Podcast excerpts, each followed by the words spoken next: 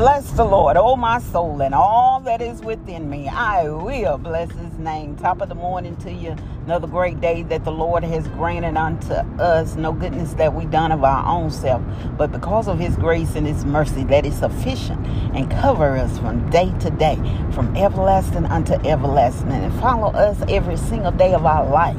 For that we are grateful to a good father, to a good, good father. Welcome to with Purpose, Our Purpose podcast. It is a podcast designed with you in mind, understanding your purpose, your identity in Christ Jesus. For you have to know who you are and to whom you do you do belong in such a time in which we live, and we know that we are living in the end of day, where the love of uh, many has waxed cold, and the Bible is just fulfilling itself. It seems like a fairy tale when you read it, but if you you are truly uh, equipped with the spiritual gift, oh my God, today of the Holy Ghost, and you are reading and you are studying your Bible the way that you're supposed to be reading and studying your Bible. That means under the conviction of the Holy Spirit as He teach and guide you in all things. He interprets the Word of God for you, give you discernment of what is going on in the world and the stage in which we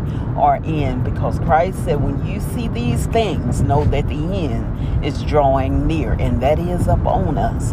And as He is navigating us through, telling us the way we should go, we have to have our ear attuned to hear what the Spirit of the Lord is saying to the church in this hour. And He is definitely saying, Repent, for the kingdom of heaven is at hand. And He's just not talking to the world, He is talking to the church as well. Repent because we have not did the things that God has told us to do, things that he told us not to do.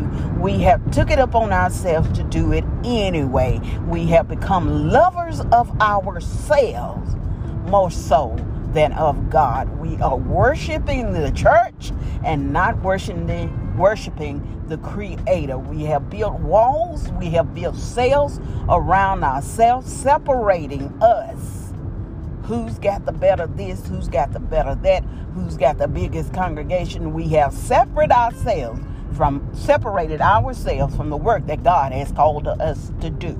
He said, Be you in the highways and byways compelling man, woman, boy, or girl to come to Christ.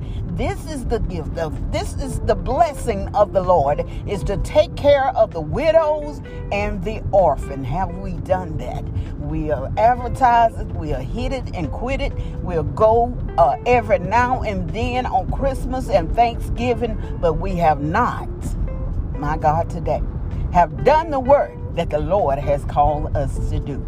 So it is our turn to repent. He said, If my people who are called by my name will humble themselves, turn from their wicked ways. Who you think he's talking to? He's not talking to the world. He is talking to the church. The Bible was written written for the believers, for those who believe that God may use them for his benefit, for his body, to be his mouthpiece, to be his hands, to be his feet, to be the moving, breathing organism in his presence where he's he exists spiritually. We are to exist physically to be used by him. So where is the disconnect? It is time for us to stand up, take accountability for what we have not done and the things that we have done. Ask the Lord to forgive us, to clean us up, to renew the right spirit within our heart that we may move forward in boldness and in the spirit of God, going to conquer because He said that He will raise a nation that will obey Him that will obey him, not may, but will obey him. We want to be in that number, to be obedient to the word of God and to do the things that God has called us, rendered us to do in this world. For at the end of the day, when we all have to stand before Him and give account of the life that we lived, the only one that He's going to ask about is what did you do? Not what they did, but what did you do? Consider that in your spirit on today as we ask the Lord to help us to unfold our gifts, to use our talent for His glory.